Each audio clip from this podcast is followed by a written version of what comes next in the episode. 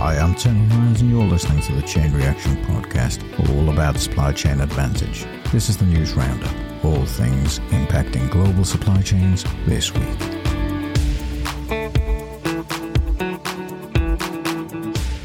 In the roundup this week, inflation and energy costs are still on the rise. The US Fed raises interest rates.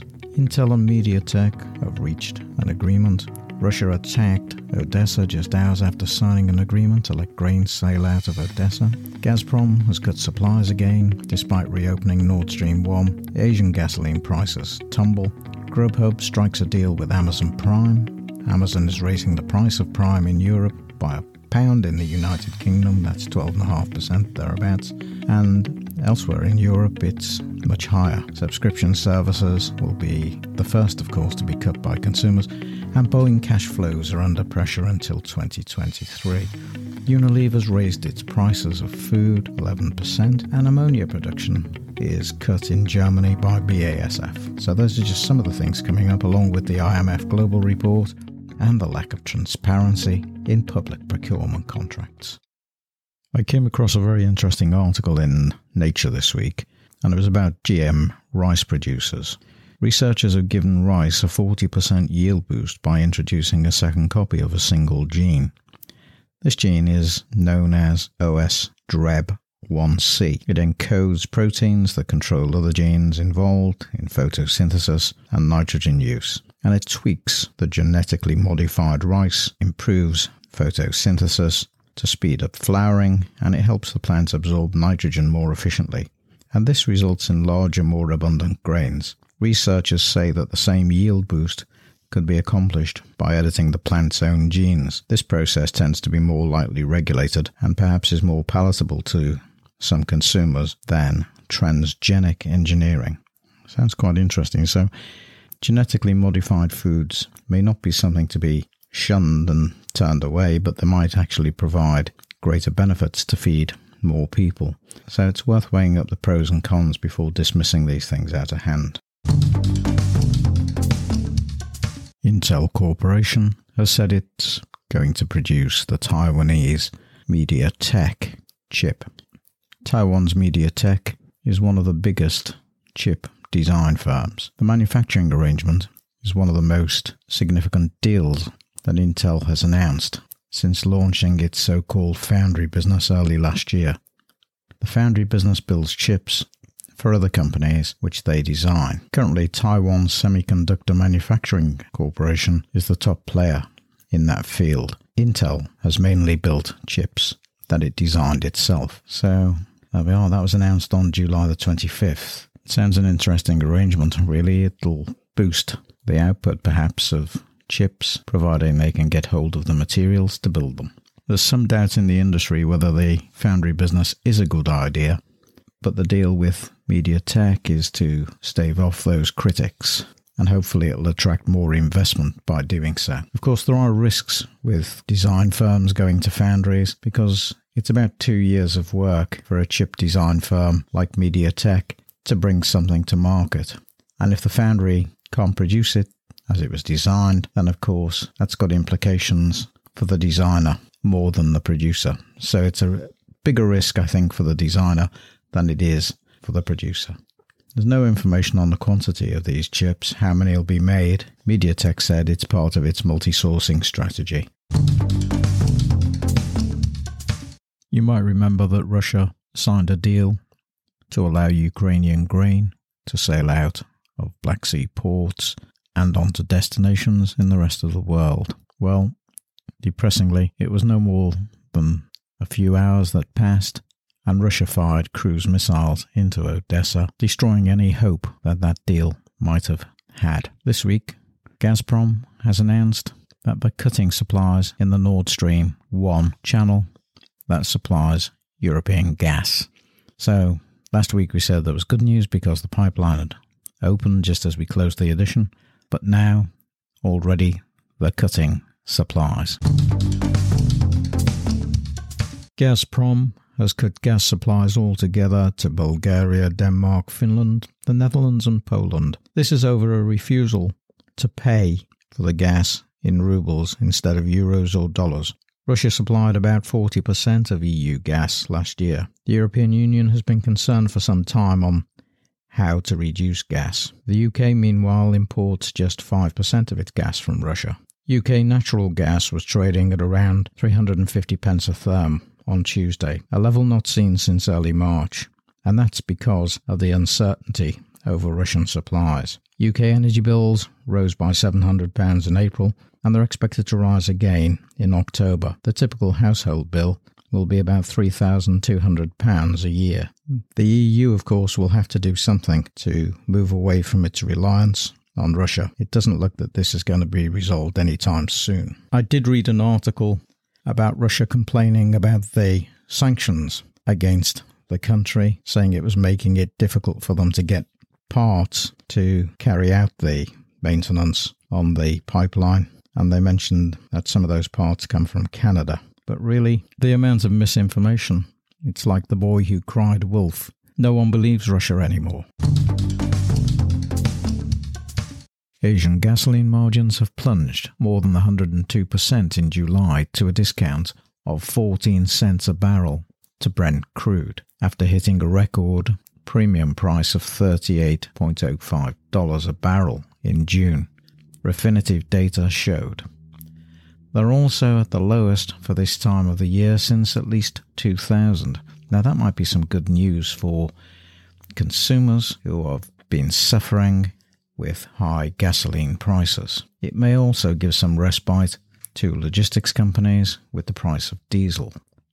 Asian refining margins are now down to 88 cents a barrel. Dubai crude fell to a record $30.49 in June. Chinese state refiners are expected to raise refinery runs in August and September to increase exports to lower high domestic stocks after receiving new quotas. India's gasoline exports could rise by 15,000 to 20,000 barrels per day bringing August and September exports to an average of 260,000 barrels per day. So it looks like outputs rising as well elsewhere. This sudden fall in global gasoline prices is not a moment too soon because I've reported on previous editions of Chain Reaction that there's been some profiteering in this industry taking place for some time. So perhaps it's payback time. Just Eat takeaways have hiked restaurant commission across Europe, and they've cut jobs in France. Uber Eats has quit Brazil, and Britain's Deliveroo has exited from Spain. There's been speculation for weeks now that the food delivery market will come under pressure in the coming months as consumers tighten their belts and haven't got the money to spend on home delivery food. They'll be looking for lower cost options. Grubhub has struck a deal with Amazon earlier in the month, offering their Prime customers a year's free delivery. And as a result, shares in rivals have slumped. They're trying to capture the market so that they can survive this difficult period. Amazon announced this week that it's raising its Prime subscription rate in the United Kingdom by a pound. That takes it from £7.99 to £8.99 a month.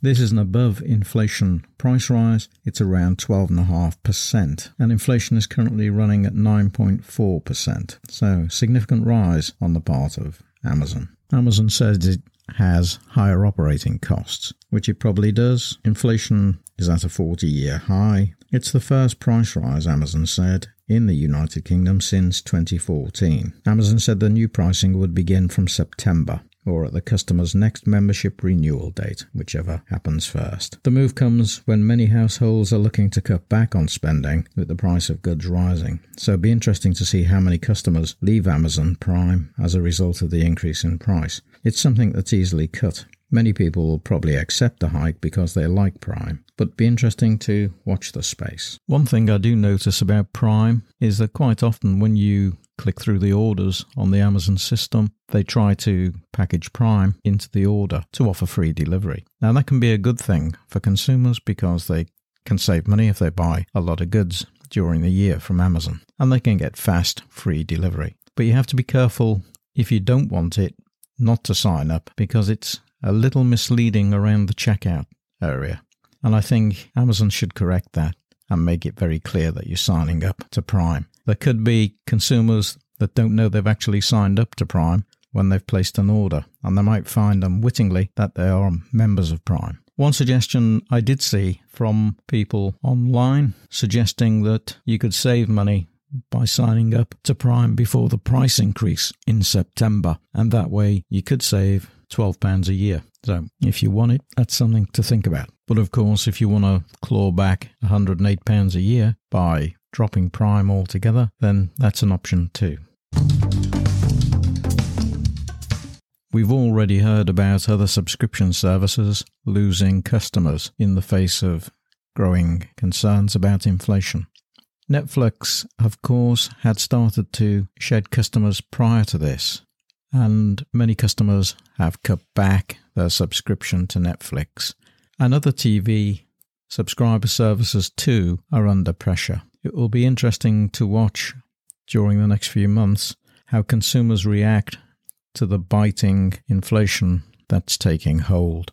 If you can't afford groceries, then you probably certainly won't be putting items in your basket which are not necessary.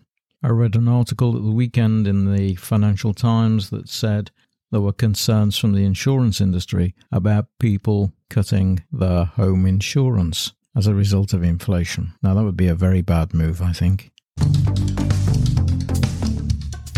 The US Federal Reserve raises interest rates by three quarters of 1%. This is to stem inflationary pressures. Janet Yellen, US Secretary to the Treasury, said in the last week that she didn't think that the US economy was showing inflationary signs. Other economists think differently.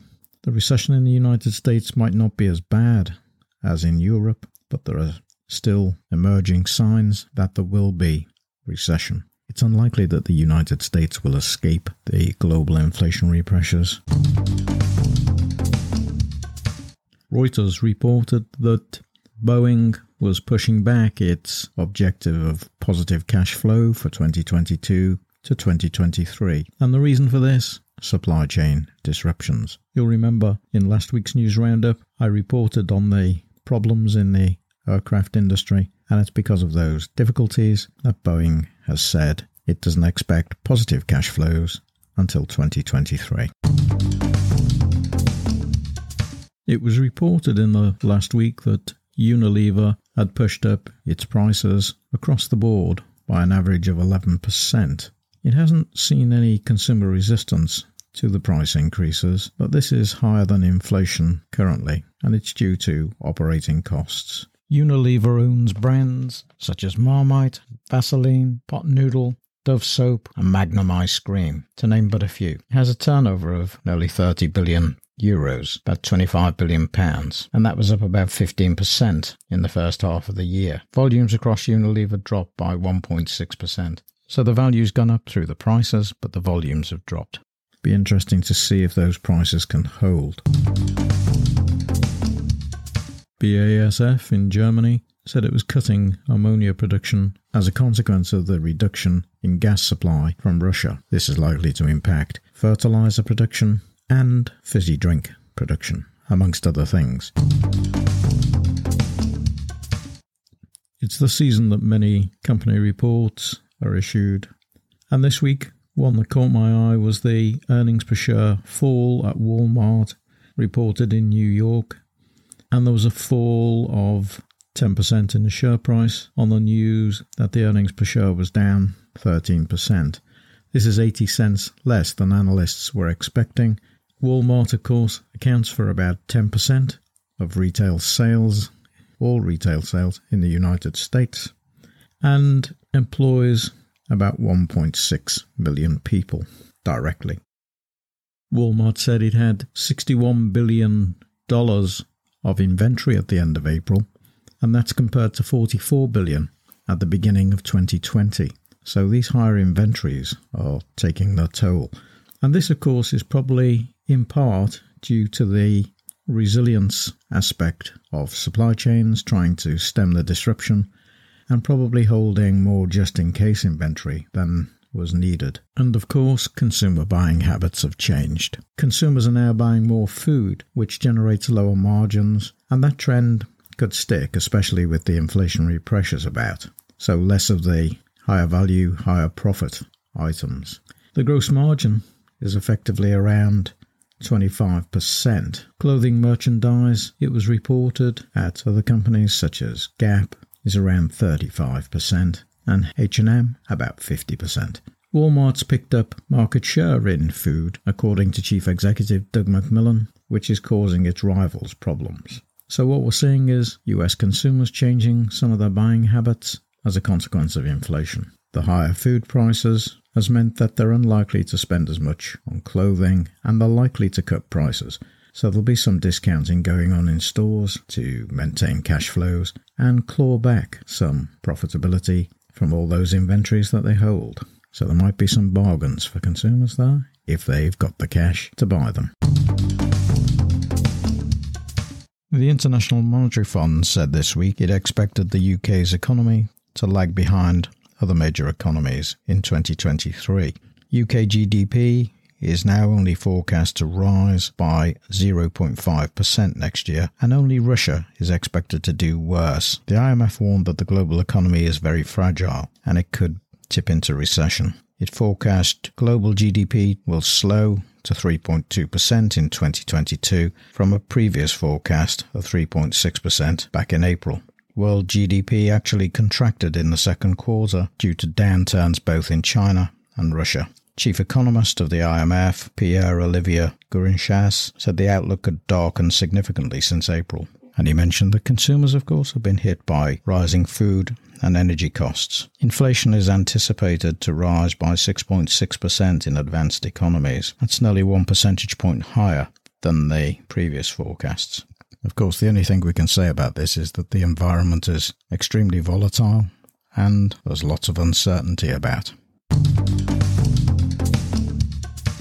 In the United Kingdom, there's a report out by MPs in Parliament which discusses the lack of transparency over £770 million worth of COVID contracts it says in the report that the record keeping of ministers, meetings, and business lobbying for lucrative contracts for COVID testing were woefully inadequate. And it doesn't actually say cronyism, but that's the implication. Lots of cronyism went on with contracts awarded to people they knew. So due process wasn't followed. And the public sector always prides itself on following due process when it comes to procurement. But these normal procurement arrangements were bypassed. Companies that were mentioned, Randox, struggled to deliver the expected level of testing capacity. But within six months, they had a second contract, very lucrative, worth £328 million without competition. There was no analysis or examination of profit margins that these companies were making, and Randox apparently enjoyed a hundredfold increase in its profitability in 2021. So it looks likely that the government contracts were a major contributor to their profitability. The MPs found that the health department only reported four of the eight meetings between ministers and Randox properly, and only kept minutes of two. Well, severe lack of transparency is a problem there by the looks of it. And that can be a, a serious issue in the use of public money to procure those goods. Of course, the two people involved in those discussions now, Matt Hancock, who was an MP at the time, he was the Minister for Health, and Owen Paterson, who was a consultant with Randox. He resigned in November 2021. The report's very critical of the arrangements. It was reported this week that drug maker Merck & Co. has avoided billions of dollars of US tax in recent years on its top-selling cancer drug, Keytruda. This is because it was able to move its profits offshore, according to an ongoing investigation by Democrats on the Senate Finance Committee. Now, one of the other things that's been happening in the past week or two in the United Kingdom is rail strikes, and they're still ongoing. There's no settlement in sight. Many think the government are dragging their feet on this one, and it's causing disruption to rail passenger transport and to some freight. There are other strikes looming too. BT staff walk out in strike over pay, and there are threats from other unions that they too could be balloting members on strike action. So the strikes are all to do with pay, and that's going to come under severe pressure as inflation bites and reduces consumer spending with the price of energy rising, fuel costs to get to work, and food. All those things rising will make workers more vociferous about achieving a settlement that's above inflation. Now, lots of companies these days claim to be green, and they like to show off the shiny green credentials. But here's something that's quite interesting that I came across in the last week. The UK competition watchdog is investigating ASOS, Boohoo, and Asda over claims about the sustainability of the fashion products. And if they have made misleading claims, then the Competition and Market Authority, the CMA, said it wouldn't hesitate to take action. Vague language is often the culprit when collections are said to be greener than they actually are, or providing inaccurate information about products on websites and so on. The CMA's move is part of an ongoing investigation into what's known as greenwashing, when firms brand something as sustainable when it clearly isn't and it follows a number of concerns about the way companies' products are being marketed as eco friendly when they're actually not. Back in January, concerns about potentially misleading claims, including companies making broad statements about the use of recycled material in new clothing, with little or no information about providing evidence for those claims, was noted. Often the statements are too vague, too broad, and just designed to be a public relations exercise to show the company in a better light. Collections such as those Responsible Edit from ASOS and Ready for the Future from Boohoo and George for Good at Asda are claiming to be greener than they actually are. So that's what we mean by greenwashing. Some of the products contain small amounts of recycled fabric it might be lower than 20%, which is misleading to the public, who think that when they buy them, they're helping the planet. Sarah Cardell, who's the interim chief executive of the Competition Market Authority, said that people who want to buy green should be able to do so confidently and not be misled. So when you go out shopping next week and you see labels for the fashion products that you want, just think are they really green or is it greenwashing? Well, that's it for this news roundup. But just before I go, don't forget, catch up on the episodes that you've missed. The Embedded Resource Economy was the recent addition. Take a listen to that. Think you'll find it interesting.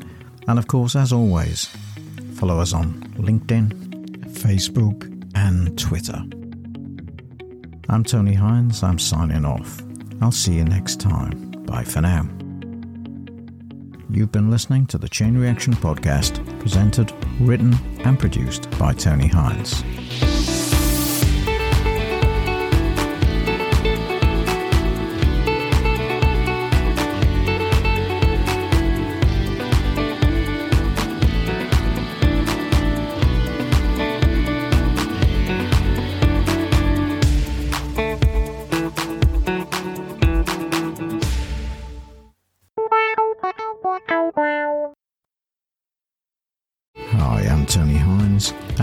Tell you about the Chain Reaction podcast, all about supply chain advantage. I've been researching and writing about supply chains for over 25 years. I wrote my first book on supply chain strategies in the early 2000s. Each week we have special episodes on particular topics relating to supply chains, and we have a weekly news roundup every Saturday at 12 noon, all things impacting global supply chains in that week. So come and join us on the Chain Reaction podcast. I look forward to seeing you there. I'm Tony Hines. I'm signing off. Bye for now.